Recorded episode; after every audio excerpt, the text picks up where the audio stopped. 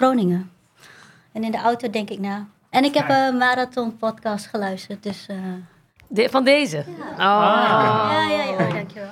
Ik denk al, wat zijn die luistercijfers? Maar wat is er gebeurd vandaag? Welkom bij Systeem op de Schop, de podcast van Social Enterprise NL. Wij zijn de beweging van ondernemers voor wie impact voorop staat. Mijn naam is Stefan Panhuizen, directeur Social Enterprise NL en host van deze podcast.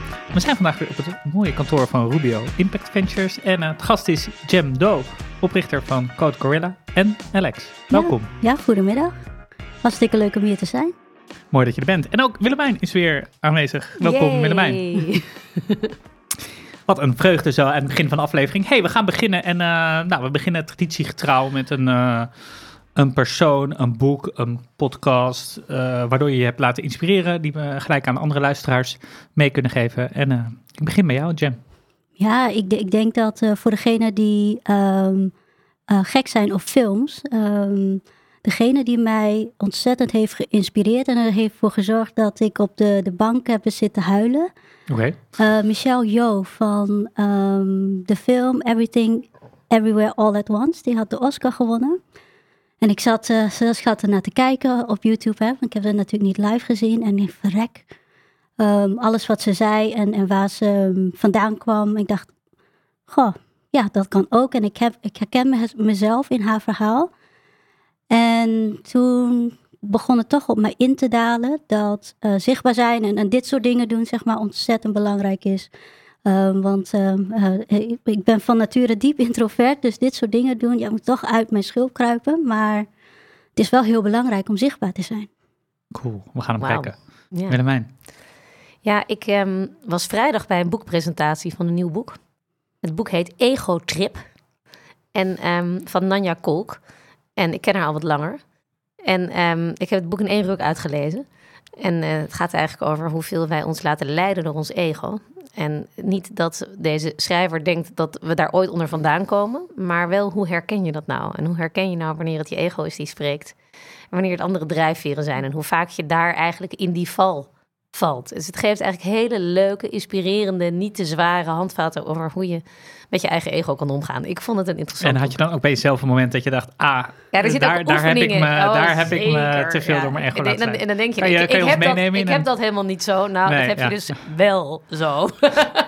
er zitten ook een aantal opdrachten in die je moet uitvoeren. Nou, en die heb ik nog niet allemaal gedaan, dus ik heb nog wat werk te doen. Maar ik vond het, uh, het ligt sinds deze week in de winkel. Ik dacht, leuk kan ik hier even benoemen. Ja, dus we hebben, een, we hebben een film, een, eh, een boek. Ik, uh, ik hou een uh, sinds vorige aflevering gestarte traditie in ere. Um, ik ga namelijk, ik kondig het nu anders aan. Ik ga weer een, een spreker op het Social Enterprise World Forum uitlichten. En dat is wel, nou, ik denk voor, voor jou Willemijn ook interessant. is Pieter Holbrook dat ah, is de chief van Social Enterprise UK. En um, nou, dat is toch wel iemand die met SCUK ja, die beweging natuurlijk enorm in Engeland op de kaart heeft gezet. Maar ik, ik durf wel te zeggen dat wij bij Social Enterprise NL ook erg zijn, direct en indirect zijn geïnspireerd door het werk van, van Social Enterprise UK. En eigenlijk um, ja, zie je nu wereldwijd uh, ondernemersnetwerken van social enterprises uh, ontstaan, die allemaal net voor een andere invalshoek uh, kiezen, ehm, maar in de kern hetzelfde doen. En ja, daarin is het werk van, van SEUK met, met Pieter Holbrook als aanvoerder heel belangrijk geweest. En ja, ook jullie kunnen hem weer zien. hij wordt ook een van de sprekers op het, op het Social Enterprise World Forum 11 en 12 oktober in Amsterdam. Dus wees daarbij. Gaan we beginnen. hey, uh, uh, Jem, voordat we in jouw uh, ondernemerschap duiken, dan, dan willen we je leren kennen. En dan, dan duik ik in jouw cv. En dat, dat heeft misschien al een link met, met Code Gorilla. Maar je hebt, je hebt bestuurskunde gestudeerd aan de Universiteit van Twente. Ja. En ja, droomde jij van een carrière bij, bij de overheid? Nee, nee absoluut niet. Um, en waarom ben je dan bestuurskunde gaan studeren? Dat is een hele goede vraag. Ja, dankjewel. Uh, ik denk dat uh, um, de onrust en de wil om dingen te veranderen, dat heeft er denk ik altijd wel ingezeten. Um, en ik, ik, ik, begin even ja. een klein stapje terug uh, vanaf het prille begin. Ik denk dat ik, net zoals heel veel, nou, ik, ik, ben in Nederland opgegroeid, maar goed, ik ben hier niet geboren. ik ben ooit begonnen aan de MAVO met een hele hoge CITO-score. Uiteindelijk toch een schooladvies naar de MAVO. En, en ik had het geluk dat ik door hele goede uh, docenten werd omringd. En ik weet nog één docent die zei tegen mij: in Nederland werkt het zo. Hoe hoger je komt met je opleiding, hoeveel deuren er voor je open gaan. Ik dacht, ah, oké. Dus het competitieve in mij dacht ik: oké, wat is het hoogste in Nederland wat je kan behalen? Dat is een masteropleiding.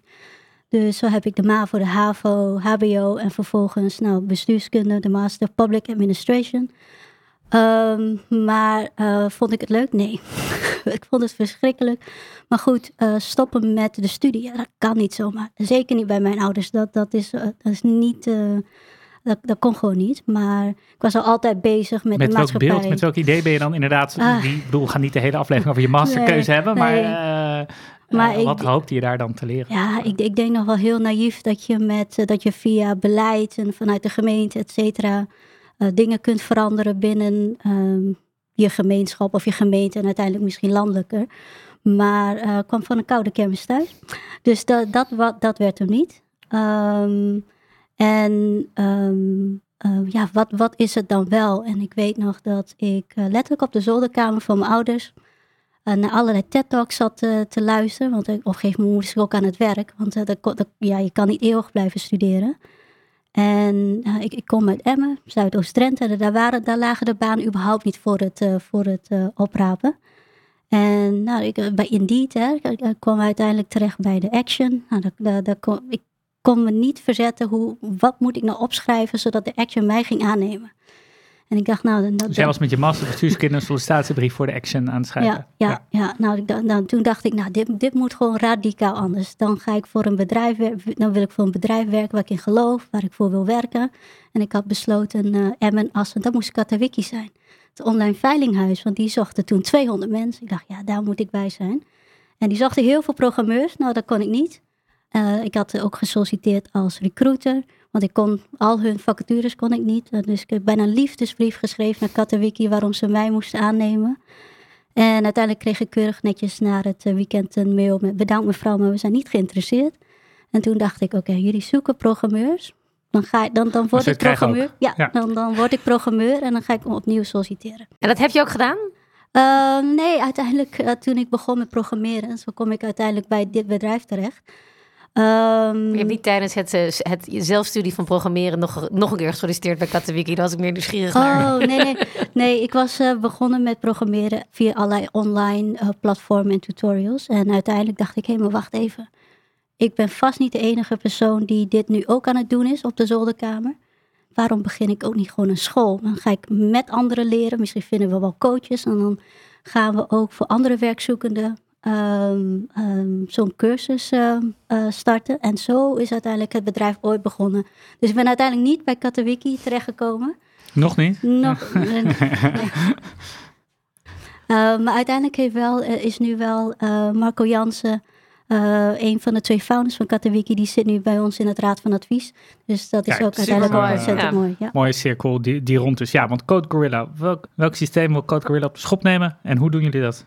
Nou, inmiddels na heel wat uh, groeipijnen en, en pivots en noem het allemaal maar op, is wat we willen doen, is wij willen twee systemen veranderen. En dat is het, uh, het IT-ecosysteem. En hoe wij in Nederland, maar misschien ook wel breder naar werk en naar talent wordt gekeken. En wie is talentvol en wie niet. En, en ik denk dat we daar een hele unieke kijk op hebben. En ook een, een unieke methodiek. En ik denk dat we um, voor veel mensen nu het verschil hebben gemaakt. Maar ik denk ook nog straks voor een hele brede groep hoop ik um, dat we banen kunnen creëren. Ja, en hoe, hoe, hoe werkt het? Uh, ik kan opleiding volgen bij Code Gorilla. Ja, dat klopt.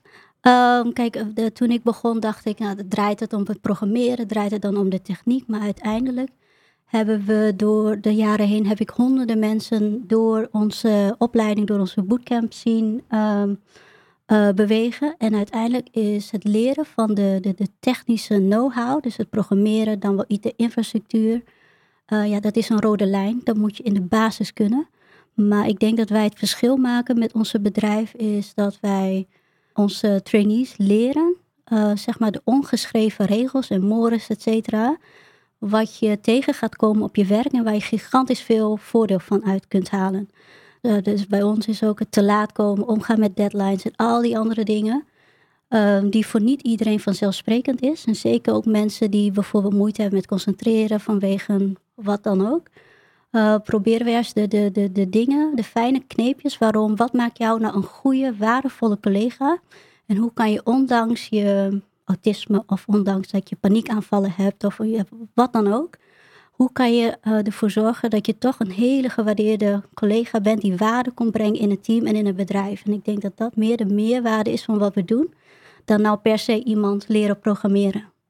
Ja, en, en wat voor mensen komen er af op jullie uh, bootcamps? De, ja, het is ontzettend breed.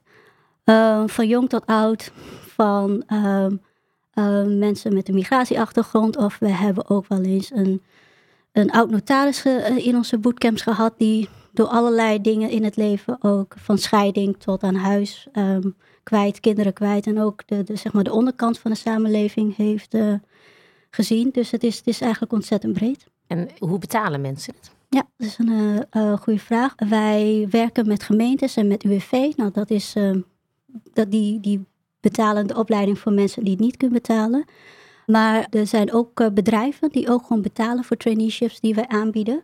Uh, dus het wordt of vanuit een uitkeringsinstantie betaald, of het wordt vanuit een opdrachtgever, dan wel werkgever betaald. En waarom doet een bedrijf dat? Want krijgt hij dan een soort van toezegging, nou, uh, de, de beste drie uit de klas komen solliciteren bij. Ja, kijk, de, de, de, de vraag naar IT's is ontzettend groot, dat, dat weten we allemaal. En ik moet ook eerlijk bekennen dat voor de trainees waar nu heel veel voor wordt betaald, ook bij ons, dat zijn met name de, de vrouwelijke IT'ers. Uh, we werken veel met bedrijven nu samen. Ik ben sinds kort ook een tweede bedrijf begonnen die zich specifiek op vrouwen richt. En we zien dat daar, nou we zijn in binnen één jaar ontzettend hard gegroeid omdat de bewustzijn en diversiteit en inclusie, nou dat, dat is wel nu gedaan. Maar waar zijn ze nou? Waar zijn ze te vinden? En wij zien dat bedrijven die zijn echt bereid om hun teams diverser te maken. En ehm, die betalen ook eh, veel voor de, trainees, uh, de traineeships van onze vrouwelijke IT'ers. Wat mooi, geweldig. En hebben jullie nou last van het rare, zwalkende overheidsbeleid op dit domein? Want we hadden natuurlijk het stapbudget in Nederland, waardoor iedereen geld van de overheid kreeg om een opleiding te volgen. En dat is net weer afgeschaft. En ik hoor alleen maar opleiders uh, aan alle kanten die nou ja, in de problemen komen doordat dit zo, dat overheidsbeleid alsmaar verandert. Wat, wat betekent dat voor jullie? Um, wij hebben bewust uh, zijn we niet begonnen aan het stapbudget. Omdat inderdaad, wat je zegt Willemijn, ik wil ook niet afhankelijk zijn van een overheidssubsidie of budget, want dan kan ik je ophouden. En, en wij wilden toch autonoom onze opleiding zo inrichten zoals wij denken wat goed is voor mensen. En niet beperkt worden door een bepaald budget volgens bepaalde richtlijnen. Dus uh, ja, ik, ik heb veel opleiders gezien die enorm, veel, die enorm zijn, hard zijn gegroeid, mede dankzij het stapbudget. Maar ook de, de keerzijde, nu het wordt teruggedraaid, dat het ook, nou ja, ja. ook negatief uh, kan beïnvloeden. Maar er komt ook iedere keer een andere regeling. En dat is voor ondernemers natuurlijk super ja, lastig. Als je er onafhankelijk van opereren, ben je altijd beter uit. Maar ieder jaar een andere regeling. Dat heb ik ook met subsidie zonnepanelen gezien. Dan zijn er ondernemers die proberen iets te doen. En dan zorgt zo'n regeling dat niemand meer zelf wil bepalen, want, betalen. Want ze denken, nee, volgende maand gaat de overheid misschien wel een stukje mee betalen. Dus ga ik dan even op wachten. Dus, het is voor de, dus dat, daarmee beïnvloed je de markt en maak je het ook moeilijk voor ondernemers die daarin iets goeds proberen te doen. Ja, dat is... Uh, we hebben nog wel een paar podcastjes over vol Ja, ja, precies. Daar, kan je, We gaan het over jou Daar kan je een master over oh, volgen. Uh, nou, wat ik wel nog, nog afvragen is van... Uh, je noemde net al de krapte op de arbeidsmarkt van uh, we zitten nu in een totaal andere arbeidsmarkt dan volgens mij dan toen je het bedrijf begon. Ja. Hoe, hoe, merk je dat? Is, dat? is dat allemaal voor jou Hoesanna en weet je wel, uh, klanten aan klanten geen gebrek. Maar ja, goed, vind maar eens kandidaten. Of hoe, ja, ja. wat merken jullie daarvan? Ja, toen ik begon was het, de werkloosheid natuurlijk ontzettend hoog. En nu zie je ook dat, uh, dat er ook meer opleiders um, zijn bijgekomen die soortgelijke diensten aanbieden. En, ik, en, überhaupt, ik, ik, ik zie ze niet als concurrenten of zo, want ik denk uiteindelijk de markt is groot genoeg. En iedereen heeft wel een andere nuance op het opleidingsprogramma, wat wel voor bepaalde mensen passen. Maar um, voor ons, uh, ja, wij zien uh, ontzettend veel vraag aan, aan de kant van de vrouwen, wat eigenlijk ook wel weer ergens wel, ook wel sneu is voor de doelgroep. Uh, zeg maar mijn eerste bedrijf waar ik het voor ben, waar ik het voor heb op, opgestart. Dus toch voor, voor mensen die net die ene kans nodig hebben op de arbeidsmarkt. En nu zijn beide doelgroepen mij heel dierbaar. Maar we zien ook wel dat bedrijven bijvoorbeeld eerder kiezen voor een, een dame uit Alex, ons tweede bedrijf, dan voor iemand met, nou, even tussen haakjes, een beperking uit mijn ander bedrijf. En dat is ergens ook wel heel gek, maar uiteindelijk geloof ik dat er ook voor beide doelgroepen plek is eh, binnen, de, binnen een IT-bedrijf. Ja, je zou misschien denken, de krapte is zo groot dat eh, er plek voor iedereen is die, eh eh, die Ja, dat maar kan. tegelijkertijd Ja. zijn alle grote eh, techbedrijven laten mensen gaan. Dus het Ja, is, er, er is ook een beweging waarin, van Ja. wat ik hoor, is dat er juist minder techbanen zijn. Ja, er zijn heel veel horecabanen. Ja. Maar in de tech is het juist, wat, leek het, eh, Ja. het geval dat er overal tekorten waren. En dat lijkt nu toch veel minder zo te zijn dan we dachten. Ja, ja dat, dat zie ik ook. Ik, ik zie dat de, de vraag, nou ik denk eh, twee jaar geleden was ontzettend hoog. En ik denk ook nu met de nieuwe techniek, ook met AI, et cetera, dat bedrijven ook denken van oké, wat gaat er ons op afkomen? Eh, we zien in Amerika de trend dat de mensen eh, hun banen verliezen. En ik zie dat nu ook zo in, in Nederland, die effecten bij, eh, bij de bedrijven. Oké, het is een, eh, zit, zit weer iets anders dan ik dacht. Eh, blijven leren. Hey, misschien nog even jouw blik misschien breder op het eh, nou ja, vraagstuk van arbeidsparticipatie van mensen met, met een wat voor reden ook kwetsbare achtergrond. Ja. Eh, eh, en want er is krapte op de arbeidsmarkt in de ene sector anders dan de andere. Maar als je het soort een beetje uitzoomt en nou, meer macro-economisch bekijkt over een langere lijn, dan, nou ja, dan, dan, blijven we daar eigenlijk mee kwakkelen in, in Nederland. Ja, hoe verklaar jij dat nu je zowel met instanties werkt als met doelgroepen? Ja. En hoe brengen we daar verandering in? Ja, kijk, ik, ik kan natuurlijk niet spreken voor andere sectoren, dus ik blijf even bij Ja. de, bij de IT-sector. En als ik de IT-sector ten opzichte van de doelgroep die ik heel graag een, een baan wil, voor een baan voor wil creëren. En waar zie ik nou, eh, waar loopt het nou mis? Waar zit nou die bottleneck? En ik ga het gewoon zeggen wat Ja. er staat. Het zit bij middelmanagement en ook vaak nog de, de, de blanke mannen van 50 plus die op hele goede posities zitten. En die, ja, die vinden het eigenlijk ook wel, wel best hoe het nu zo gaat.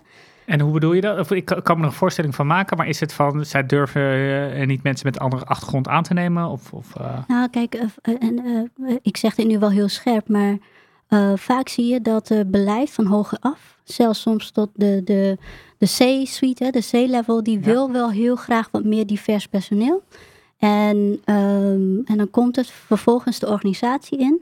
En dan hebben dus in het gewoon dagelijkse werk, dagelijkse systeem, zie je dat ook de, gewoon de managers en de, teammanagers op die IT-afdeling, die moeten gewoon ook allemaal hun targets behalen. Die hebben ook eh, eh, projecten en die hebben dan misschien in het verleden wel eens een keer geprobeerd met een kandidaat uit de gemeente of vanuit het UWV. Eh, die kwam dan in, in een bestaande IT-team. Nou, werkte niet. Kandidaat teleurgesteld. ehm, contract werd niet verlengd. En die manager, ja, zie je wel, het werkt toch, is toch gedoe. En doe mij volgende keer maar een, een, een, een tussenhaakjes, een normaal persoon. Want ja, ik heb ook mijn targets te halen.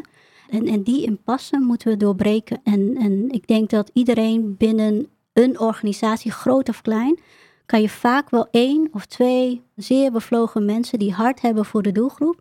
En vaak zijn het ook nog mensen die een broer of een zus of Ja. een wie dan ook Ja. hebben. Die Eh, geen last hebben van die vooroordelen. Want het probleem exact, met ja. middenmanagement is natuurlijk gewoon vooroordelen. Ja. Die zoeken allemaal minimies. Ja. En eh, niet naar iemand die anders is, die niet in datzelfde hokje past, maar die misschien heel veel beter functioneert. Maar daar, daar zit een soort ja, Ja. vooroordeel in wat je er heel moeilijk uitkrijgt. En Ja. de angst om het fout te doen. En Ja. dan is het altijd veiliger om te kiezen wat je kent dan om een vrouw aan te nemen, want die heb je nog nooit in je team gehad. Of dan iemand aan te nemen van een achtergrond. Dus dat, is Ja. wel, dat hoor je toch eigenlijk over de hele breedte terug. Ja. ja, helder. verdrietig is dat toch? Hey, en ehm, de samenwerking met gemeenten, zeg maar, zijn jullie ervan afhankelijk? Of is het een soort van, eh, hebben jullie per regio andere type samenwerkingen? Of? Ehm, ja, dit is per regio en per gemeente altijd anders. Ehm, ik ben gelukkig er niet meer van afhankelijk. Ik zeg even gelukkig, maar uiteindelijk heb ik ook met hele fijne gemeentes samengewerkt. Maar ook met gemeentes waarbij het zo stroef ging. En sociaal ondernemen, hoe zit dat dan? En eh, ja, we werken hier al met een, dan kunnen jullie, we hebben aanbestedingen, dat gaat niet zomaar. En het, het is, eh, ik, ik, zal, ik, ik heb ook wel dagen gehad dat ik eh, ontzettend boos, ik ben twee dagen gewoon boos thuis gezeten, omdat het weer niet, omdat het aan de, de, de gemeentekant werd gewoon niet begrepen wat wij doen. En ik heb tegen mijn medewerkers, ik, kom- ik kom vandaag gewoon niet naar kantoor, want dat, dat komt niet goed, want ik ben, ontzettend, ik ben ontzettend kwaad. Maar, ehm, en ja, en, en, en dus- nog zo, ja, je, je vroeg mij net aan het begin van de podcast, hè, welk systeem zou je op Ja. de schop willen? En eh, ik heb natuurlijk in mijn branche IT-ecosysteem. Maar ik zou ook zo ontzettend graag ehm, ehm, het, het hele uh, financieringsstelsel van, uh, nou noem even de participatiewet en alles wat te maken heeft met, um, met mensen begeleiden naar werk. Oh, dat, dat kan ik voel zo... toch die bestuurskunde weer een beetje terugkomen. Ja. Ik voel hier uh, gewoon het, het, publieke systeem. Uh, ben je daarom ook medeoprichter van Impact Noord? Um, deels, maar ik moet ook, ik moet ook, ook, ook zeggen, misschien is dit uh, hier een beetje gek zo in, in het mooie kantoor van Rubio in Amsterdam. Maar uh, toen, ik, nou, toen ik begon met, met ondernemen, wist ik überhaupt niet wat sociaal ondernemen was. Ik, ik deed gewoon wat ik dacht wat goed was. Um, en toen ik erachter kwam, hey, social enterprise NL, sociaal ondernemers, allemaal fantastisch. Maar ik zag ook wel dat heel veel gebeurde in Utrecht, in Amsterdam.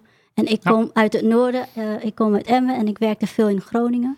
En, en wij misten toch in het noorden wat binding met uh, de events die, die bijvoorbeeld in het westen georganiseerd werden. En dacht ik van nou, of ik niet hoor, maar met, uh, met de andere ondernemers in het noorden. Nou, misschien kunnen we ook iets uh, regionaals ja. met elkaar opzetten. En het was niet bedoeld als tegenhanger van social enterprise, absoluut niet. Maar we hadden gewoon behoefte aan ontmoeting en, en elkaar kennen. Want het ondernemerschap kan ook soms heel erg eenzaam zijn. Supergoed. Ja. En, en ook met zo'n, ik kan me voorstellen, met zo'n coalitie van ondernemers kan je ook weer het lokale bestuur beïnvloeden. Ja, ja. En zo nu en dan een grotere vuist maken tegen de uitvoerders van de participatiewet. uh, dan je alleen in je eentje kan. Ja, dat, dat, dat, klopt ook. En ook steun vinden aan elkaar. En het wil niet opnieuw hoeven uit te vinden. Uh, zo heb ik ook bijvoorbeeld in, in mijn eerste stappen in het ondernemerschap kwam ik nou, toevallig zat ik naast het kantoor van Willemijn van, van, van, van Hully in Groningen. Ja. En toen kwam ik met Jolijn aan de praat en ik zei, ja, ik, we moeten een, onze statuten opnieuw. Ja, oh, zal ik je mijn statuten even sturen? En ik dacht van, oh. Um, dus, dus de Zo kan het ook. Ja, ja, ja. wat fijn. Ja, het zijn die kleine dingen die... Uh, ja. Uh, dus de, ook de openheid en, en ook elkaar willen helpen. Ja, dat, dat is toch makkelijk als je elkaar vaak ziet, proeft en met elkaar kan spreken. En hoe is, is het nu buzzing, het Noordse ecosysteem? Uh, ik moet eerlijk zeggen ik, dat ik het zo druk heb met Code en Alex.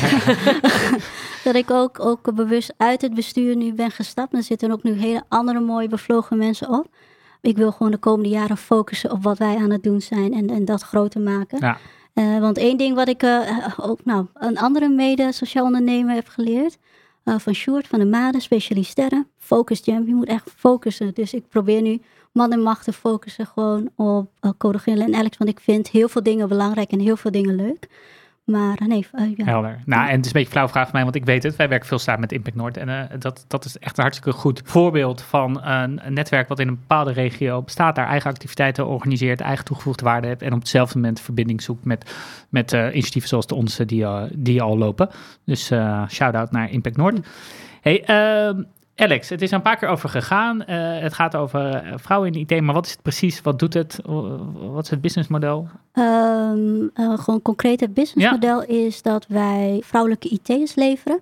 En daar betalen de bedrijven voor. En van het geld wat we bijvoorbeeld per uur kunnen declarabele uren kunnen maken, betalen we gewoon de salarissen van de dames. En we betalen ja, een soort ook, uitzendbureau. Ja, ja, Zo, kan je het, zo kan je het zien. En we betalen ook bij de start van de opleiding al. Dus dat is ook, dus dat is dat je bijvoorbeeld drie maanden zonder inkomen een opleiding kan volgen, is niet voor iedereen weggelegd. Dus we hebben ook heel bewust bij de opzet, oké, we willen vanaf de opleiding, willen we de mensen ook al betalen. En in het kort, uh, wat is Alex en waarom is dat belangrijk? Ik heb heel lang getwijfeld of ik wel aparte doelgroepen moest bedienen binnen, binnen het opleiden. En zeker ook uh, doelgroep vrouwen. Um, en en um, ja, uiteindelijk wil ik ook niet dat, dat de vrouwen, zeg, uh, even met alle respect, als excuustrice worden gezien. Van ja, ze worden aangenomen binnen zo'n IT-team omdat ze vrouw zijn. Dat wilde ik absoluut niet voor de dames. Maar ik ben er nu uh, echt wel heilig van overtuigd dat als je gelijke kansen wil creëren, moet je soms bepaalde doelgroepen anders of uh, op een ja. andere manier zorgen dat ze, dat ze de kennis tot zich krijgen. En ik denk dat de, de USP of de, de, de, de, de, de propositie van Alex is met mijn co-founder Johanna Spiller. Die heeft het bedrijf Klapstoel Academy. Uh, waarbij ze senior uh, zakenvrouwen die echt de top hebben bereikt. Die geven senior classes aan hele jonge junior dames. Alle levenslessen gerelateerd aan werk, maar ook zwangerschap. En hoe ga je daarmee om? Hoe maak je carrière? Uh, zij heeft dat opleidingsprogramma en toen kwam ik met haar in gesprek. En zo is uiteindelijk het bedrijf Alex uh, ontstaan, waarbij we vanuit de gedachtegoed van Code Gorilla met opleiden van programmeurs, dan wel uh, gewoon IT'ers, IT-infrastructuren, medewerkers. En dat hebben we samengevoegd met het programma van Klapstoel, waarbij nu de, onze vrouwelijke trainees, die krijgen om de twee weken, uh, komen uh, de topvrouwen uit het Nederlandse zakenleven, die komen bij ons op het kantoor in Groningen. En die, die trainen of die geven masterclasses aan de jonge trainees van wat zij uh, hebben moeten leren in hun, jong, in hun carrière. Uh, waarvan ze hadden gehoopt, ja, ik, ik had gewild dat iemand dat ooit zo te, tegen mij had gezegd, dat het zo werkte. Uh, en ik denk dat, dat we daarmee ook de dames goed voorbereiden op wat ze kunnen verwachten als ze straks terechtkomen en ze willen echt carrière maken. Dus je wil echt de CTO worden of je wilt de lead developer worden binnen een IT-bedrijf. Dan kom je er niet alleen maar door, door heel hard te werken. Dan moet je ook af en toe de office politics kennen. Net op de juiste momenten pieken. Nou, als al dat soort lifehacks en levenslessen, dat, ja, dat bieden wij ook in, uh, in ons programma. En we zien dat het aanslaat bij de dames en we, we zien ook dat het bij de bedrijven ook uh, mooi aanslaat. Mooi. Hey, en wat voor, uh, uh, hoe gaat het met jullie als bedrijf? En ik zat, wie, wie zijn jullie belangrijkste klanten en waarom kiezen ze voor jullie?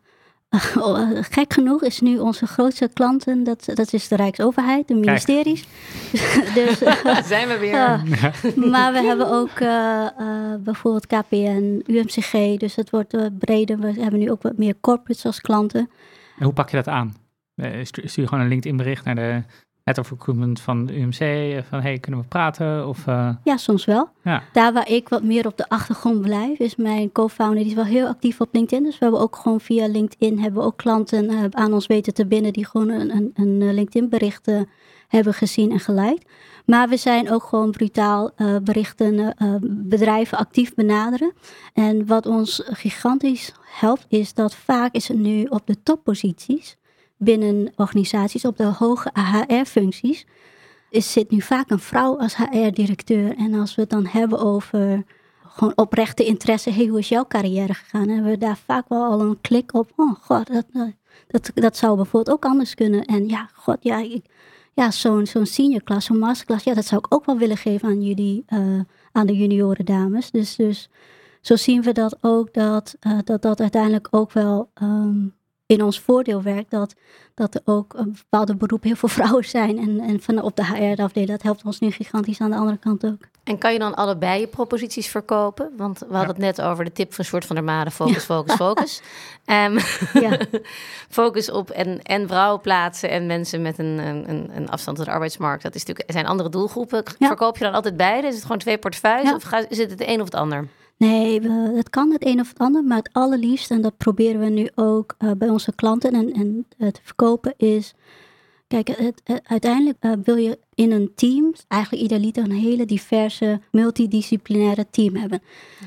En ik heb nu van beide kanten, heb ik het nu ervaren. En ik durf echt te zeggen hier dat, dat het, het is niet per definitie zo dat de, de hoogopgeleide dame met een WO-opleiding per definitie straks een betere programmeur is dan bijvoorbeeld uh, de mensen die ik binnen Code Gorilla heb die een beperking of een wat dan ook heeft. Want uiteindelijk, wat, wat, wat, waar betaalt een werkgever jou voor? Of, of hoe breng je het meeste waarde in een team, zeker met programmeren, is dat je output weet te, leveren. En wat we zien, dat de mensen die, die, uh, heel die academisch en hoog die opgeleid zijn, die vinden het heel leuk om tot in de punt, komma, te snappen wat gebeurt hier nou. En juist met programmeren moet je gewoon doen. En dan moet je proberen. En dan moet je fouten maken. En dan ga je opnieuw weer proberen. Ja. En we zien dat uh, de, dat opleidingsniveau, en zeker gender, voorspelt niet of je wel of niet succesvoller bent dan de een of de ander. Dus, dus uh, ik probeer ook bij, ons, uh, bij onze klanten uh, goed duidelijk te maken dat we hebben bijvoorbeeld bij ons op kantoor ons hele kantoor aangepast met prikkelvrije werkruimtes, et cetera. En ook uh, bureaus die goed passen bij mensen die wat voor beperking dan ja. ook hebben. En vaak is het heel erg, um, als je aanpast aan de, de, de werkprocessen en ook uh, überhaupt fysieke werkplek, dat je soms heel veel meer uit, heel veel meer waarde ook en, en productiviteit en output kan krijgen uit je medewerkers, waarvan je voorheen zou denken, nou die, die nou, daar is wat mee. Hey, en werkt Ja. het dan ook als ze, als ze de deur uitgaan? Als ze bij eh, KPN zitten? Want dat, dat kan me voorstellen, dat is eh, soms nog een overgang. Mm, nou, daarin proberen we ook onze klanten dat is heel goed in mee te nemen. Want we willen ook niet bij ons nou een hele bubbel creëren waarbij het altijd Ja. veilig is, et cetera. Maar eh, ik, ik heb bijvoorbeeld zelf geen kinderen en mijn co-founder ook niet. En, en we zeggen wel eens voor de grap, ja, we hebben nu 55 kinderen bij ons op kantoor. Want uiteindelijk wil je met je kinderen dat je, dat je ze zo goed mogelijk voorbereidt op de echte buitenwereld. uitvliegen. Precies. Ja, dat ze uitvliegen. Hey, je moet ze niet te veel pamperen. Eh, Ja, exact. Pamperen, mooi woord in het Nederlands. Ja. Vertroetelen, denk ik dat het eh, de goede vertaling zou zijn. Ja, dus, dus ehm, vertroetelen, daar is tijd en plek voor bij ons op kantoor. Eh, want ik vind ook dat we ook naar werk en zeker naar de doelgroep met een afstand tot arbeidsmarkt, er wordt heel, soms heel zwart-wit naar gekeken. Heb je werk of heb je geen werk? Maar we zien ook dat, eh, dat dingen eh, zoals gewoon een borrel op het werk of, een, een, een, of dat je vrienden maakt eh, of dat je met elkaar luncht of et cetera. Dus dat, dat doen we ook heel bewust bij ons op kantoor, die teamuitjes et cetera. Want ik wil ook, wil ook dat ze dat ervaren. En niet alleen, ja, je moet werken, want zo hoort het nou eenmaal, uit de uitkering. Maar ik, ik, ik wil eigenlijk de, de medewerkers, of iedereen die bij ons komt, gewoon voor vol. En dat ze eigenlijk alle dingen die jij en ik ook ervaren op het werk, dat ze dat ook kunnen meemaken. En, eh, want het is niet alleen de buitenwereld, het is niet alleen eng. Dat is ook, kan ook ontzettend leuk zijn. Ja, hoor. Hey, en ehm, waar staan deze bedrijven over, eh, over vijf jaar? Ehm, over vijf jaar dan willen we marktleider worden. We willen eh, de grootste IT-leverancier worden in Nederland van divers IT-personeel. Kijk, Mooi. dat is een, een mooie ambitie. En eh, zijn er ook externe financiers bij nodig? Of eh financieren jullie het allemaal zelf? Een Ehm, vraag waar veel ondernemers mee eh, ja. worstelen. Ja, we komen nu op het punt dat we vanuit. Nou, ik ben ooit begonnen met angel investeerders. Vervolgens hebben we financiering van impactfondsen. En we komen nu op een punt dat we ook verder willen groeien. En dan kom je toch bij ander type financiering. Eh, we hebben bijvoorbeeld met, gewoon met de reguliere banken gepraat. Eh, maar dat blijft voor ons toch wel lastig. Want eh, wij maken kosten die je binnen een, een normaal, als je echt kijkt naar eh, als je de, de personeelskosten ehm, eh, wil, wij hebben bijvoorbeeld jobcoach in dienst. We hebben ook andere begeleiders in dienst die je toch binnen een normaal bedrijf, dan heb je die extra kosten niet. En dat is toch eh, lastig om uit te leggen waarom bepaalde kostenposten bij ons zo hoog zijn ten opzichte van, nou ja, gemiddeld. En ook in, die, ook, ik heb ook medewerkers in dienst die, die wat kwetsbaarder zijn ook. En die ook ehm, vaker dan gemiddeld eh, ziek zijn. En dat brengt ook allerlei kosten met Nee, het zich mee. allemaal meer Ja. kosten en dat, eh, dat beloont de bank niet, om het zo maar te Nee. zeggen. Nee, klopt. Maar ja. dat geldt eigenlijk voor alle bedrijven Ja. die mensen met een Ja. afstand tot de arbeidsmarkt begeleiden. Daar zitten altijd extra kosten in. Dat, is een, dat vergt gewoon extra support. Maar kan dan ook uiteindelijk, als dat succesvol is, tot een enorme kostenreductie leiden. In mensen weer het zelfvertrouwen geven en eh, aan het werk Nee, helpen. ik denk dat er veel clubs zijn als, als, als de Rabo Foundation, de Start Foundation en Doen, et cetera, die in die eerdere fase hè, met Ja. een soort venture philanthropy natuurlijk heel erg op weg kunnen helpen. Maar de vraag is, is er ook al een, eh, Vervolg een partij daarna? ja. Ja. Ja, ik geloof gewoon dat het kan. En ik geloof ook dat, ook al hebben we die extra kosten, gaan we het aan de andere kant wel winnen. Dus ik geef niet zo heel gauw op.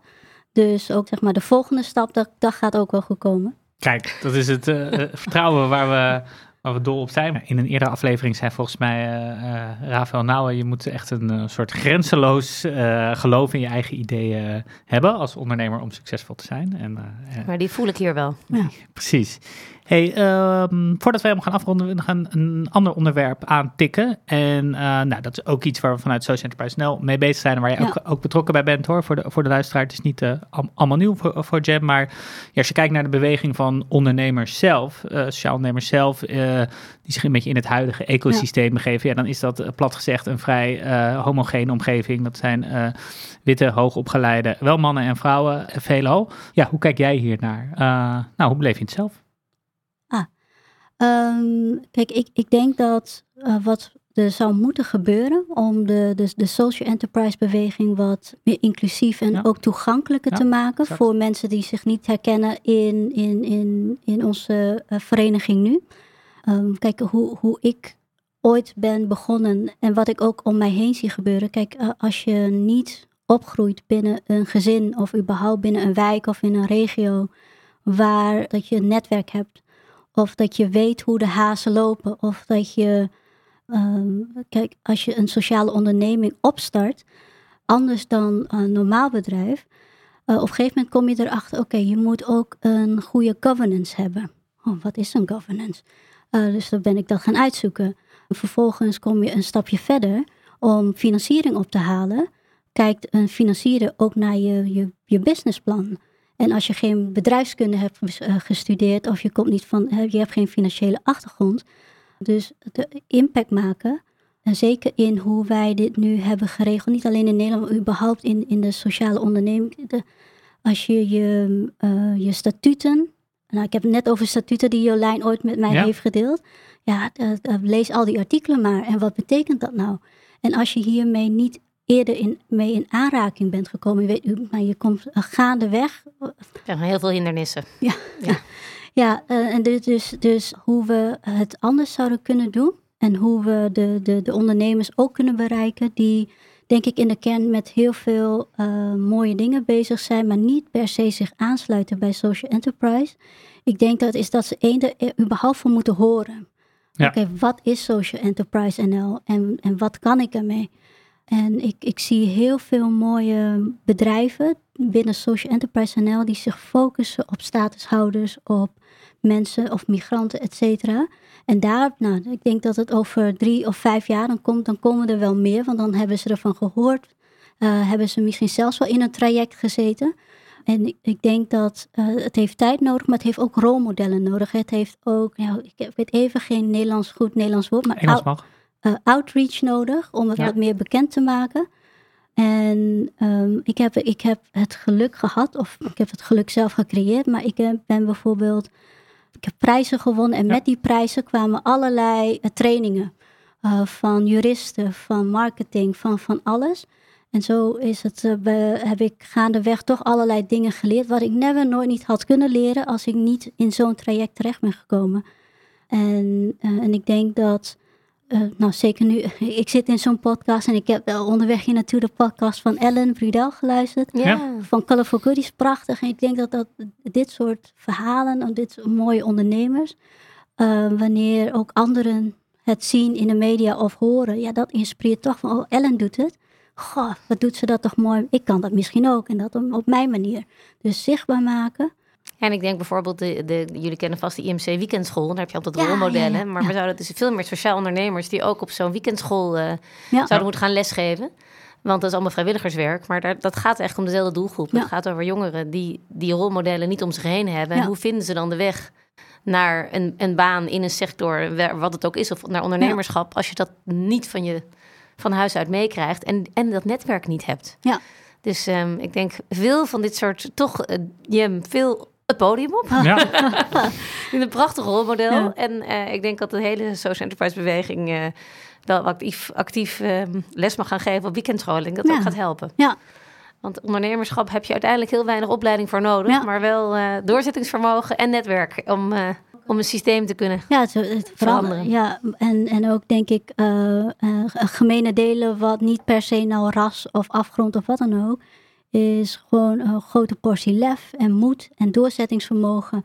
En ik denk dat dat wel iets is wat, uh, het is iets universeels. Dus ik zie de toekomst best wel uh, positief. En, en, en dus dat over drie jaar dan hebben jullie eh, zoveel rolmodellen dat het wel dat het balletje wel gaat rollen. Maar het moet ergens beginnen. Ja. ja. Dus uh, nou, het is mooi. Ja, ik denk echt dat het. Uh, nee, dat, dat is goed gezegd. Volgens mij zit het in de, co de combinatie van, van outreach, dus actief hè, als bestaande netwerk en als bestaande financiers meer moeite doen om te kijken, uh, bereik ik iedereen? En op hetzelfde moment zorgen dat alle mooie rolmodellen die er zijn goed zichtbaar zijn. Ja. Ehm, ja. Ja, kijk, als je, als je opgroeit in een gezin waar, waar niet per se uh, een vangnet is, als je een tijdje werkloos bent, en we hebben in Nederland wel een goed sociaal vangnet, maar ondernemen aan zich is best wel een hele uh, risicovolle uh, ja. exercitie. Zeker. Dus ik weet zeker dat er ook best wel veel ouders zijn, ook van, van migranten. Doe dat nou niet. Ga gewoon een baan in loondienst. Dat is ja. veilig. Uh, we, de, zeker uh, gezinnen met een vluchtachtergrond. Ja. Ja, we, we zijn veilig nu in Nederland en, en ga dan niet de onzekerheid Ga opzoeken. Nee, ook zo Ja. begrijpelijk. Ja. Ja. Hey, eh, dankjewel uh, Jem. We zijn, er, we zijn er alweer doorheen. We gaan, uh, we gaan afsluiten. Maar niet voordat we jou hebben gevraagd. Welke andere sociale onderneming Ah. wil jij even uh, ongegeneerd reclame maken? Ja, misschien, uh, misschien kennen vele anderen het al als ze, als ze naar deze podcast luisteren. Maar Refugee Company. Ik ben uh, kerstverse bestuurder bij Refugee Company, bij Fleur. Uh, ook ook door, door Social Enterprise NL heb ik Fleur ontmoet trouwens. Maar, ja, jullie zijn beide genomineerd door, uh, door de categorie die, die misschien al verouderd was. Maar goed, het was een categorie, de vrouwelijke sociaal ondernemer van het jaar. Ja, ja. ja. ja. Ja, en ik zit in het advisory board bij Fleur. Oh, wat mooi. Is het niet dezelfde board? Uh, Oh? Nee, nee, nee, nee, nee. Ik doe alleen advies. Dit is een echt mooi. bestuurslid. mooi. Ik weet nog dat ik, uh, gewoon- ik, ik ontmoette Fleur dan voor de tweede keer op het chique kantoor bij ABN AMRO, uh, bij de ABN AMRO Bank Ja. op de Zuidas. Want dat, wat- dat kregen we mee als prijs van de jury. Nog een keer een, een netwerk of een, een coachingsgesprek. Ik weet nog dat ik na afloop, zonder dat ik het zo bedoeld had, maar ik, ik viel Fleur jankend in de armen. Uh, en omdat ik het zo mooi vond, of vind, wat ze doet. Omdat uh, toen mijn ouders hier ook als, als bootvluchtelingen hier naartoe kwamen, zijn we ook zo liefdevol geholpen door allerlei vrijwilligers, et cetera. En um, ja, dus ik, ik heb er enorm veel zin in om, uh, om iets bij, om nu voor uh, de Refugee Voor de, Company. voor de luisteraar die Fleur niet kent Ja. en de Refugee Company niet kent. De Refugee Company eh, vangt vluchtelingen in Nederland op eh, en helpt ze naar banen. Opleiding, banen, eh, bijeenkomen, leren over de cultuur. Ja. Nou, en nog veel meer. Ja. Maar ehm, dus een fantastische social enterprise. Absoluut. Mooi. Dankjewel, Jim. Ja, Dankjewel, Willemijn. Dank Dankjewel, Stefan. lieve. En uh, op naar de volgende. Ciao. Ciao.